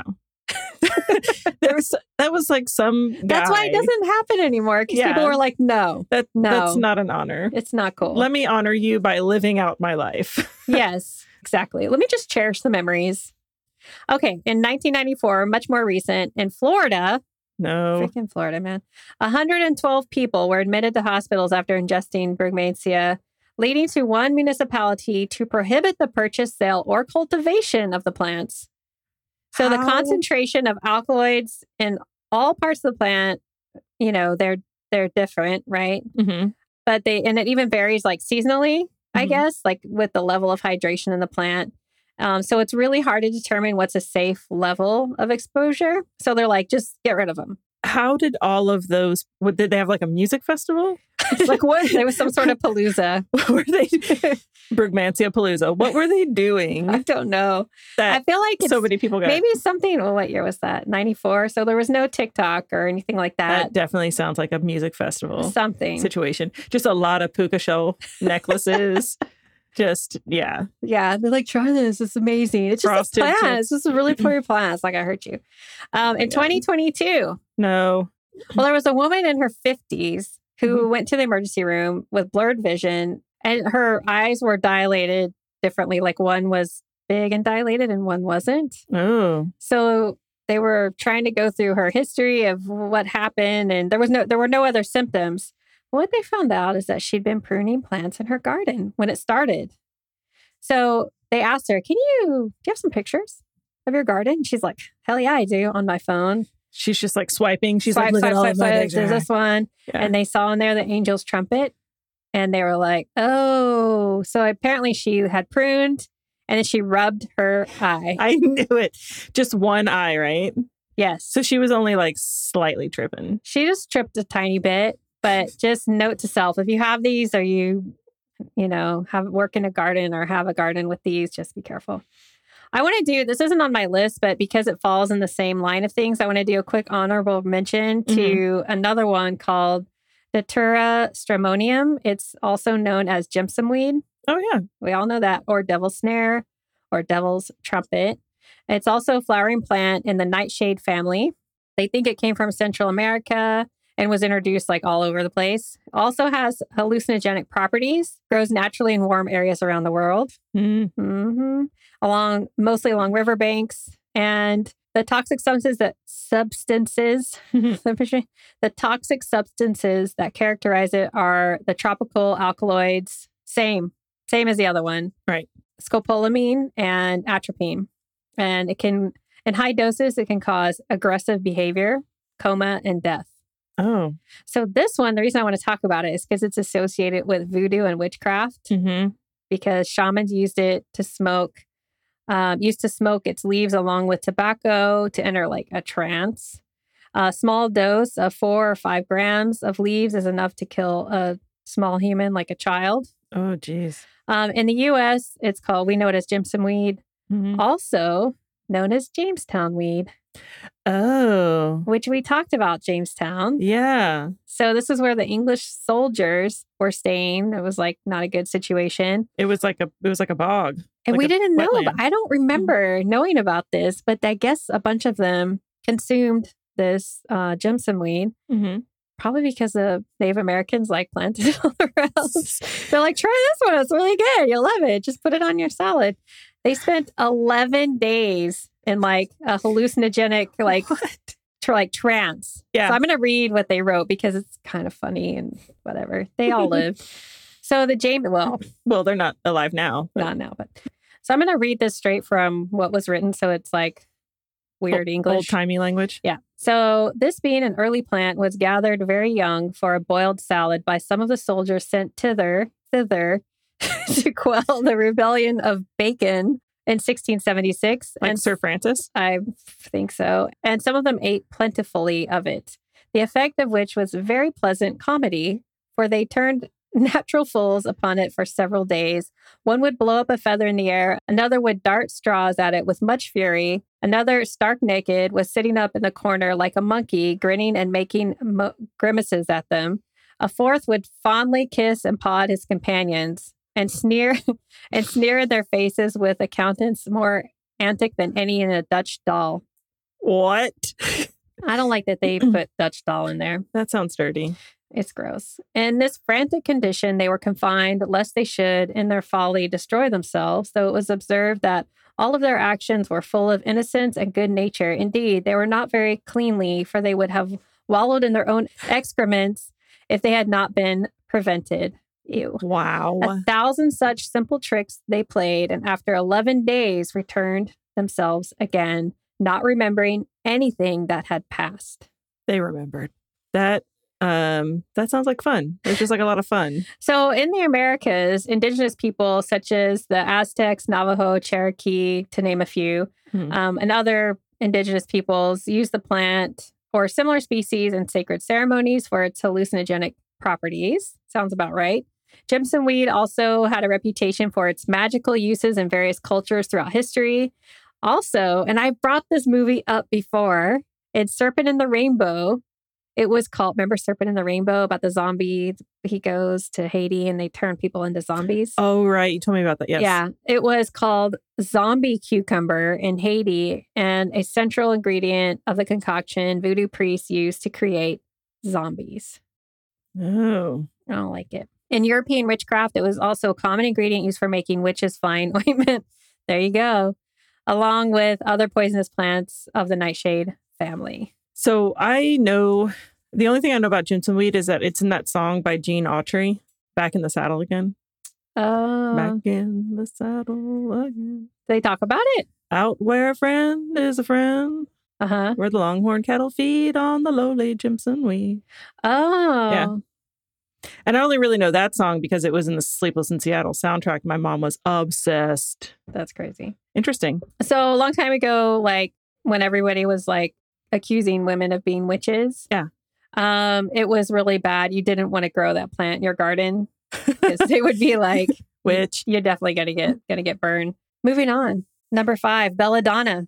oh, um, I feel like I know a lot of these just from movies because Practical Magic had Belladonna in it. Uh-huh. It's Belladonna's like fine. a very witchy one. Mm. Yeah. Old it's it's considered an old world poisonous plant. Mhm. But it's a very nice shrub native to Europe and North America, West Asia. It's one of the best known poisonous plants from ancient Egypt and the Middle Ages up until now.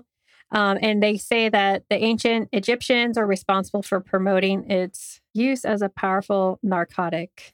Oh. And Carl Linnaeus is the one who, obviously, he named everything, I think. Yeah, everything. Atropa belladonna. Uh, it's a perennial herbaceous plant from the nightshade family. It's also called, could be called deadly nightshade. So that's another name for it. You say Linnaeus, I say Linnaeus. Oh, shit. it's There we go again. all good. We know that I pronounce everything incorrectly. Perfectly. It's my Oklahoma background. I can't help it. It's beautiful. Um, so it's extremely deadly when ingested, uh, particularly its foliage and its shiny, black, and apparently sweet tasting berries. mm. that little kids are like, wow, look at this big shiny berry. Yeah, that's a Yikes. problem. The plant's genus name, Atropa, comes from Atropos, is one of the three morai or the three fates in Greek mythology, Oh yeah. along with her sisters Clotho and Lache- Lachesis. I Mm-hmm. don't know. I'm not really good at Greek mythology. Atropos uh, and the fates controlled the destiny of every human. Clotho spun the thread of life, and the other sister that I can't say her name measured it. And Atropos, uh, whose name means inflexible, severed it, deciding for herself how each human would die and when. That's um I feel like hits the nail on the head. So the species name belladonna is Italian for beautiful woman. And the name may be a reference to a tonic made from the nightshade's berries that women would powder on their skin to create a bluish like appearance. But it's also a reference to the Venetian women of the Renaissance who used eye drops made from the berries' juice that would dilate their pupils because they thought it made them look super sexy Well now we have contacts for that. so I guess they didn't know that it was going to make them blind later. Oh, I would yeah, uh, were there effects of the makeup too? I Mm. Yeah, mean, yeah. there are so many bad things in old-timey makeup. Can you imagine just making your eyes dilate? It's like you want to look like Puss in Boots, right? Uh huh. I mean, it is kind of cute. It is cute, but It's still. making me think now. But you're gonna. I mean, if you ever get pulled over, it's over. I mean, oh, yeah. like, no, I'm not. It's Well, you just can't really go belladonna outside in drugs. the sun either. Well, this is true. So the compounds that give belladonna its toxicity are the again the tropane alkaloids, atropine, uh, scopolamine, and another one, hyosamine. Help me. The alkaloids act as anti. Thank You're really good at that. you. So basically, the alkaloids um, are they target the nervous system, causing not only these dilated pupils, but also increased heart rate, vomiting, sensitivity to light. There you go. Delirium, hallucinations, and eventually convulsions, coma, and death. I mean, this just all sounds like migraines. That just sound, you know, like. Sometimes I wish I would die from a migraine. but Don't ever say that. I'm sorry. So the hallucinations experienced by this are said to have drastically different properties than the ones that are experienced by serotonin releasing hallucinogens, which I guess are the good ones. I the don't know. nicer ones where you don't die, you're Like just you like get from really like happy. that's the ones you get from mushrooms or peyote or something. right, right. So belladonna hallucinations, on the other hand, they last for days at a time. They experience bizarre delirium, memory disruption, extreme confusion, and general discomfort and unpleasantness. Yay! It's like they're all in the same spectrum, but you like Mhm. want to be over here on this other side. A lot of people claim they experience uh, the sensation of flying, and it's contributed to the myths of the witches flying women. Oh, you know, I don't think I would ever want to do any kind of uh, hallucinogen that would like make me feel like I'm flying or make me want to fly. Right. Too many of those like after school specials where they're like, so and so took this pill and then jumped out of a window because they thought they had wings, Yeah. you know? Yeah, totally. Oh, I'm super scared. I never did any of this stuff. I mean, that- I only tried Well, yeah. shrooms like back in college, like a very little, I never did. That's and it was okay. But I'm not saying it's okay to do drugs. Yeah. Just saying that's all I ever did. all natural. Uh, you know, again, with like the hemlock, wolfsbane, mandrake, all that stuff that they put in their witch's brew. This was just another one that possibly, and this is where it says it's also possible that these women may have been applying the salves vaginally to treat gynecological ailments. This type of application would also cause the body to experience these other Sensations. hallucin yeah hallucinations uh, in addition to this it's also prevalent in popular culture belladonna is likely the poison used by the star-crossed lovers romeo and juliet Mhm. and because the symptoms that shakespeare described in his prose are very similar to the effects of nightshade like her blood is set- settled and her joints are stiff yeah she like Right. went like she died but she wasn't dead Right, right, right. Life and these lips have long been separated. Death lies on her like an untimely frost upon the sweetest flower of all the field. Interesting. Yeah. So really, she was just having a really bad trip. She was just tripping. And then she not a wakes good- up yeah. and Romeo is like taken poison and died. Yeah. That's the worst ending to a bad trip. Yeah. I mean, I get it now. There it is. So the Romans obviously used belladonna c- to um, contaminate their enemies' foods. Mm-hmm. Macbeth of Scotland used it to poison the liquor supply of the invading invading troops from England. Smart. Roman emperor, emperors Claudius and Augustus were both poisoned with belladonna by their wives. I Wives are like, mean, I'm sick of you.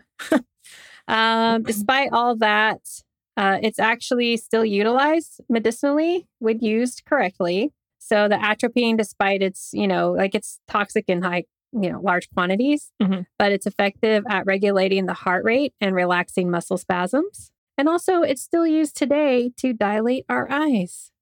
oh, like when, we you go, yeah, to go to the uh, optometrist and then Mhm. you got to leave with the bus driver glasses. those big, the wraparounds. Forever. Um, those giant glasses. I don't know why. why they're Yeah. bus driver glasses, but it They're was like a so thing. great. Yeah. Uh, yeah. So it's still used today for that. Interesting. All right. Next. Number four. Getting there. Getting there. Abrus precatorius, also known as crab's eye or most commonly known as rosary pea. What? And they are here. oh, here in Yes. Guam, Mhm. are they? Is it like a legume, like rosary pea? Like E It's like a pea, yeah. A. Yes. Okay. okay. Like a rosary pea, not like you pee out something. Um, they're shiny scarlet red seeds with a black spot. So they look like ladybugs. Other like less common varieties can come as like white seeds with a black eye or a black seed with a white eye. They're native to Africa, Asia, Australia, and the Pacific region, but have been introduced to other areas like Florida, Ooh. in Hawaii. Um, it's considered invasive in the U.S. And so the seeds are what's they're used a lot. And I have a picture of this in like ornamental bracelets, jewelry, children's toys outside of the U.S. and rosaries because they look like rosary beads. Right.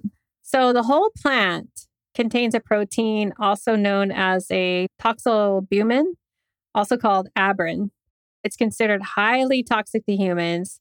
Abrin causes toxicity through cell death, and we know that's not good. Jeez. So, despite its toxicity, parts of this plant have been used as home remedies, of course. The most cases of human exposure to this come from eating it, the beans, right? So, there's not a lot of information about um, how many beans need to be eaten, but a lot of people say it only takes one seed to be fatal. Jeez. So symptoms typically begin a few hours after ingestion, but can be delayed up to you know uh, five days. It includes nausea, vomiting, abdominal pain, diarrhea that can worsen and become bloody.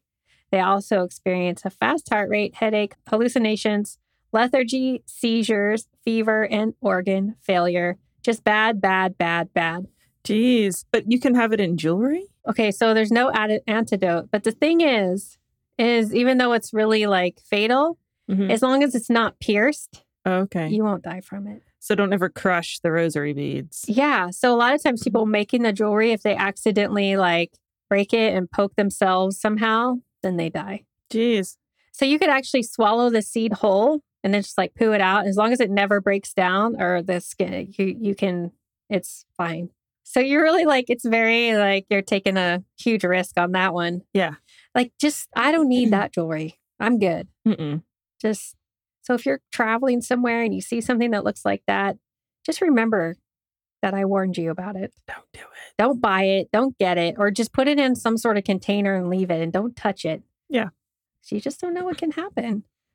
All right, number three, I'm going to talk about Hippomane mancinella, also known as the manzanil or manzilla de la muerte, which is the little apple of death I was gonna say. something of death. The chamomile of death tree or tree of death is native to Mesoamerica and the islands of the Caribbean Sea. mhm. It gets really tall, it can be 20 meters high, Oh wow. and it's very toxic. Its fruit has this like really nice smell, like an apple. It looks like an apple, smells like an apple. It's like It's very inviting. it's like Garden of Eden type stuff.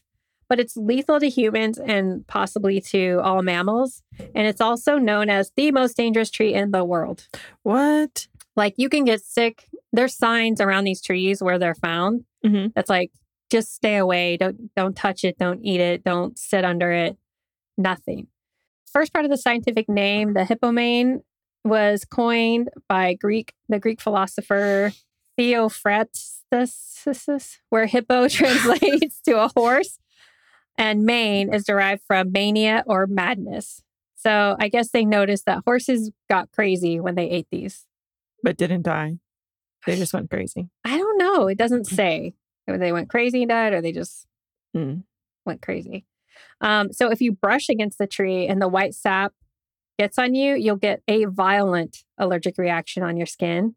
Standing beneath it during a rainstorm can cause like any skin that comes in contact with it from the tree to blister. Yuck. So there's these like skin yucky effects that are really bad. Then ingesting the fruit, Mhm. don't do it. Don't do it. Megan, Doesn't matter how sweet it smells. don't even think about it because what will happen is you're going to die. Just saying. First, you're going to have nausea, the, the huge, vomiting, diarrhea, seizures, but just don't mess around. It's a little apple of death. And you just need to remember that. There's an article from this past July, last month, 2022, in Science ABC. I don't know. That's Science ABC. It was reported that Nicola Strickland, who's a consultant radiologist, found this fruit scattered amongst some coconuts and mangoes on this beautiful beach in Tobago, which Cool. you looked up is in Trinidad. Like, well, I was thinking Tobago. I don't know. We think. I don't know. But anyway, So it looks like an apple, or what she thought was a beach apple. It fell from the tree, and her and her friend decided to take a bite. And then after that, she gives an account of her horrendous experience in a letter to the British Medical Journal. There's the BMJ right there. there it is. She said it was sweet and it was init- initially tasted like really good, but then all of a sudden it tasted bad. She said moments later, we noticed a strange peppery feeling in our mouths and it progressed to a burning, tearing sensation and tightness of their throats. What? So, hours into the, or- the ordeal, they had esophageal ulcers and it was accompanied by like this swelling and tightening of their throats. It was excruciating um, and they couldn't swallow or drink anything. So, but they could still breathe. apparently somehow Jeez. they could still breathe. So they say if eaten whole, this very innocuous fruit can be fatal. The tree can be found in the marshes of Florida, of course. So I guess that Aboriginal tribe native to Florida, they used Mm-hmm. to smear it on the tips of their arrows to hunt prey and kill their enemies. One such arrow is rumored to have killed the explorer Juan Ponce de Leon. How do you say it? Ponce de Leon. Ponce de Leon. Yeah. Juan Ponce de Leon on his second trip to Florida in 1521. oh wow. Yeah. Well, because he never found the fountain of youth. He became They immortal. just Um, They like stay out. that's kind of intense. Yeah. So they say, other than hunting, the gum of the bark has often been used to treat venereal diseases in traditional medicinal practice. Fruits dried in the sun are also utilized as an effective diuretic. Oh, so So You the, can- the indigenous people like figured it out. uh, if you like treat it a certain way or you use Mhm. certain parts, then you can use it to help alleviate other things. Right. So, oh, the tribe was the Calusa tribe. Interestingly, this article kind of went on to talk about, you know, if this kills animals, and we know trees, plants need to disperse their seeds. Right. So how is this evolutionary like uh, how is it spreading? How is this helping the plant? Right. But they think what happens is it actually because it's on beaches or near water, Gets That- picked up. it gets goes in the water and then it, you know, goes up onto other islands and beaches and works its way from there. So it doesn't really need like an animal seed disper- disperser. It just needs Uh-huh. wind or water or Wh- whatever. Right. And I was thinking they would say, well, because the animal eats it then goes somewhere and dies and that's like the fertilizer for the plant to like grow. I mean, that's also seems I don't know. plausible. I Could would, be. yeah. Oh You never know. All right. Number two. Almost there, everybody. Oh my gosh. We're going to talk about the suicide tree, which I'm sorry the, for the name. I didn't make the name, but it's actually more of like a murder tree. Right. So, because it's mostly people using it to murder people. And this is something that my husband said we do have here. So, it's the Cerbera odalum, which my husband was like, oh, yeah, that's like the name of this, uh, the local plumeria. yeah. So I don't know if this is the same thing or not, but they say it's probably from the same family. And it's Hmm. also from the same family as oleander, Hmm. which is uh, we know we know all about that. And they all have that kind of like white sap. I think well, the, ch- it has a toxin that cerberin toxin, Mm-hmm. um, and it basically disrupts calcium ion channels in the heart muscle. Oh. So it leads to like irregular heartbeat, and then and Yeah. if it's high enough, then you're going to die. It's been referred to by some as the perfect murder weapon because getting someone to ingest the the toxin in the suicide tree is pretty easy to do as long as you f- disguise it with spices. And the toxin, then don't get any ideas. I'm just telling you. I'm not The making- toxin is also notorious for being overlooked as the ca- cause of death in, au- in autopsies. But just so you know, everybody, now they're onto it. You know, they're onto it. right. Well, yeah. So don't think you would get away with something here Mhm. because you're not. Mhm. Listen, I watch and listen to a lot of true crime. Just don't do anything mean to anybody ever. But I know only nice True. people listen to us, so it's Yeah. okay. So there was this team of French forensic toxicologists Mm-hmm. that concluded that this Cerbera odalum is used by more people to, they say, commit suicide and murder than any other plant. And it's been responsible for hundreds of deaths worldwide, with 537 recorded deaths from 1989 to 1999 in the southern Indian state of Ker- uh, Kerala, Wow. just there. So, three quarters of the victims were women. Mm. Um, and they say it may be used to kill young wives who they don't feel like are living up to what they should be in certain Indian families. Also, they say many cases of homicide using the plant go unnoticed in countries where um, it does not grow naturally. So people are like getting it and using it. Apart from India, the tree is also found in Singapore, Malaysia, Sumatra, Thailand, Indonesia, Philippines, Northern Marianas, Guam, Vietnam, Myan- Myanmar, Myanmar, are we still calling it that? Is that right? Burma, or Burma? Myanmar? We, yeah, Burma we have or like a. Myanmar but yeah. and Bangladesh. Wow. There's also a closed species in Madagascar. So it's like they say, it's like an ideal poison responsible for the death of 3,000 people a year in past centuries. Mm. Um, it's about responsible for 50% of the plant poisoning cases and 10% of total poisoning cases, like I said, in that Kerala in India. And they think that actually a lot of people who were said to have died by suicide from that or were actually homicides. Right. They're like, oh, she must have, I don't know, she must have Here's just the taken letter. this. She wrote this letter. Yeah. It's like yeah, And it's just mhm. some skeezy husband or boyfriend doing something. mm-hmm. has like a uh, life insurance policy. I don't know. Wow. Yeah, totally. Number one. Are you ready for number one? Let's hear it. Castor oil plant. What? Yep. Ricinus communis. So, a lot like oleander, castor oil plants are found in houses and gardens all over the world. And actually, their seeds are super dangerous. So dangerous, Megan, in fact, that the plant is the current holder for the Guinness Book of World Records title for the most poisonous plant. So, the seeds have this very toxic chemical called ricin, Mhm. and ingestion of the seeds lead to burning sensations of the mouth and throat, intense abdominal pain, bloody diarrhea, and within 36 hours can lead to death. Uh, and within three to five days, well, that's if you're untreated, right? Mhm. So, ricin or the infernal fig tree is a bush native to Africa with a thick woody stem whose leaves are the leaves are red or dark purple, hence its common name, I guess. It's like a fig tree from hell. Is Yes, that what they're trying to say? basically. Wow. it's hell's fig tree. And it's usually covered with a white powder or ricin, which is highly toxic. Oh. In the U.S., um, they investigated ricin for its military potential during World War One. Oh. So it was being considered to use for either as a toxic dust or coating for bullets or shrapnel. It's gross. Um, the dust cloud concept uh, wasn't ever developed, thank goodness. Um, and the coated bullet or shrapnel concept would violate, I guess, a lot of laws, like different conventions. um, Right. So, yeah, and especially now. World War One ended before the U.S. could weaponize it, thank goodness. But during World War II, the US and Canada started studying it again for cluster bombs. And there were plans for mass production of several field trials with different bomblet. That must be a military thing. Yeah. Are those like mini bombs? Mini bombs. I guess that's the cluster bomb thing. Right. But basically, they decided that it was no more economical than using phosgene, Hmm. basically, something else terrible that they decided to use. Ricin was given the military symbol W or later WA. Interest in it continued for a short period after World War II, but it subsided later when the U.S. Army Chemical Corps began a program to weaponize sarin. Right. Is that right? Sarin gas. Yeah. So good times.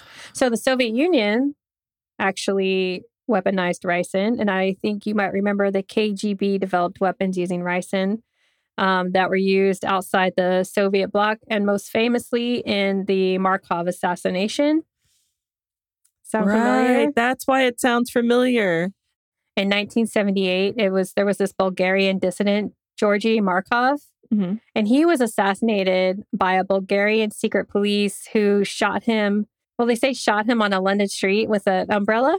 Remember, like they Right. poked him with an umbrella and like walked past him, and I guess it like there was compressed gas and it fired a tiny pellet contaminated with the ricin into his leg and he Jeez. died in the hospital a few days later. And then his body was passed to a special poison branch of the British Ministry of Defense, and they found it during the autopsy. But it was like nobody could figure out what happened. Right.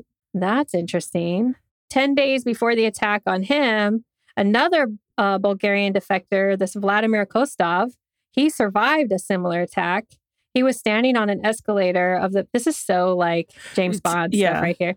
He was standing on an escalator of the Paris metro when he felt a sting on his lower back above his belt Mhm. and he got a fever, but he recovered. Basically, this stuff is really bad stuff that people have used in all kinds of warfare. Not You cool. also might remember if you are a, a fan of Breaking Bad. you know, I've never watched Breaking Bad. I never have either. we should probably watch it. I don't know. I mean, I just like I watched the first episode and I was like, eh. I just I don't know. I wasn't in the mood. I don't know what it is. Sons of Anarchy, Breaking Bad. I never got into those. Yeah, somebody like give us a reason. Why should we watch it? So I guess it was used in one of the episodes that he used it to try to or did kill somebody. Oh, Um, also in the 2013 movie The Good Mother. Did you watch that? the Good Mother. That sounds familiar. So the, the Cheryl Jordan, she apparently she injects her daughters with ricin and puts ricin in their food in order to poison them, and because of uh, She has- Munchausen by proxy. Right, right. Yeah, she's freaking loony. Oh. Um, and then she's caught eventually. I never watched it. I don't really like movies like that. yeah, the Munchausen by proxy makes me uh, r- really uncomfortable. Yeah, it's just man, that's just messed up. Yeah. So that's it. There you go, people. The top 10, that's, jeez. That's a lot. That's a I lot. just couldn't. There's because you can see how each one.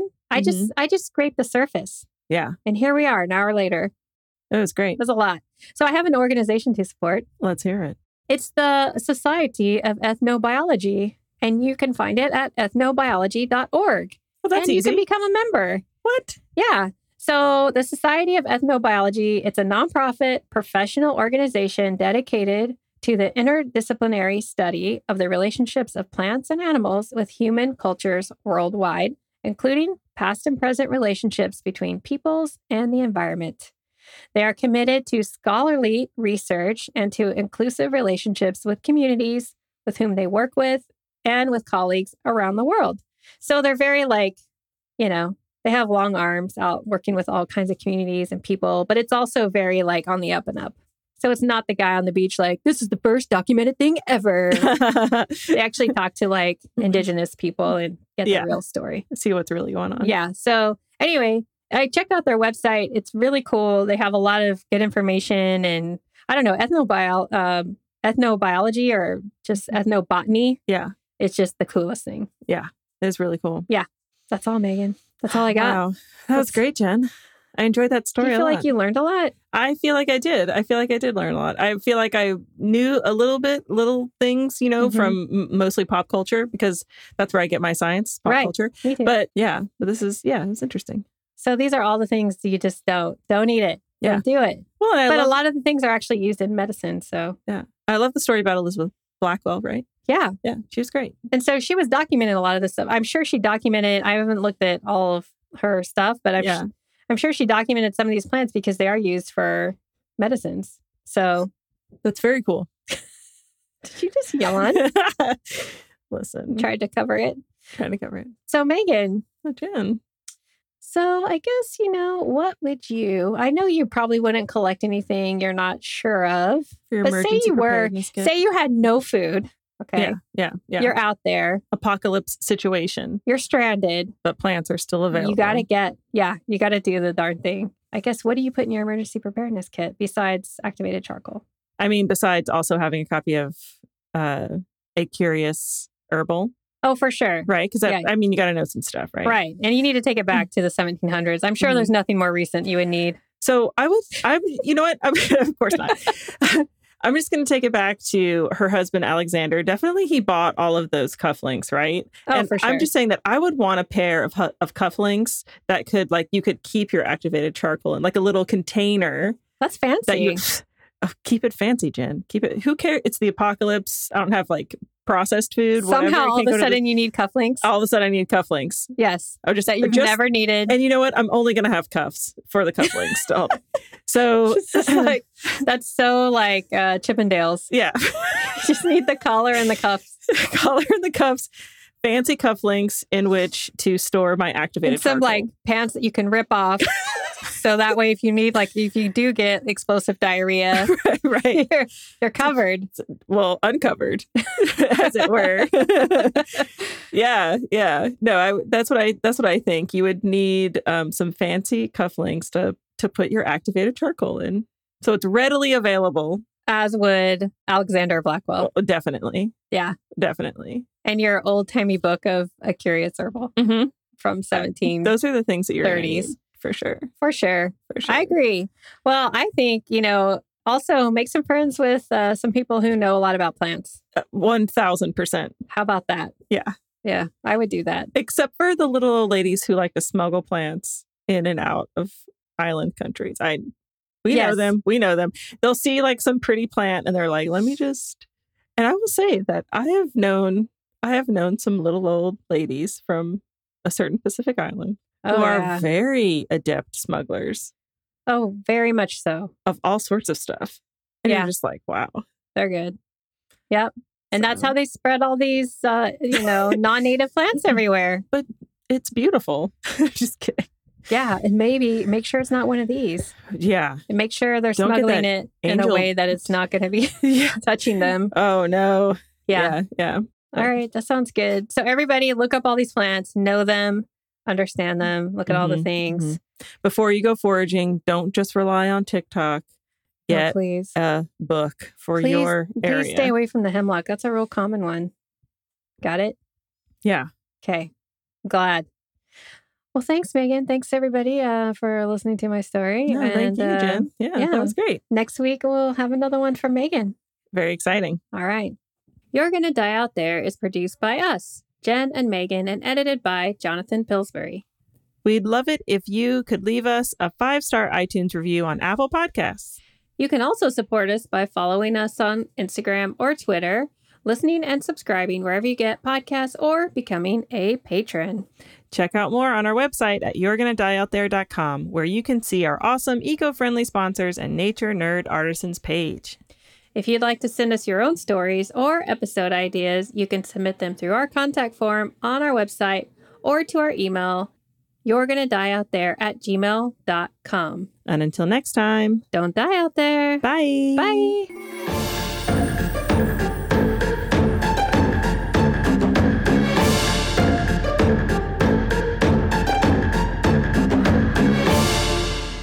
I think I mentioned it. We on talk a- about her all the time. Oh yeah. I think I mentioned on a previous episode that like I also stick figure, but always it ends up with like a giant third leg.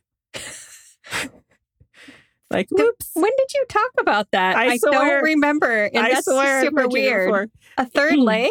Yeah, as Like, a what does kid, that I could mean? never draw stick figures right. I'd always somehow give them like a little dick. what is wrong with you? I don't know. I don't know. Uh, I can't because I would just draw the body too long, It's very. or I would draw The- the legs too high, and then it would, yeah, and then I'd be like, I thought you meant you do that now, still today, and I was oh, like, no, wow, not really. I mean, I Megan, don't really draw stick figures now. I that's good. I don't think I do. I, don't Mm-hmm. know. I think I could do it without wow, one. It's- we need some Freud, Yeah. Freud stuff on that one just to figure out what was going on. That's awkward. Damn it, Well, Alexander! okay, let's say you get off the boat and it's just like festival time. Imagine yeah. if there were still festivals around people getting like executed. That would be the. wor- I feel like I don't think we would survive that mentally. No, I'm glad that changed. How did Thank you. people? Thank you, make it- history, for letting that not be a thing anymore. Yes. Yeah.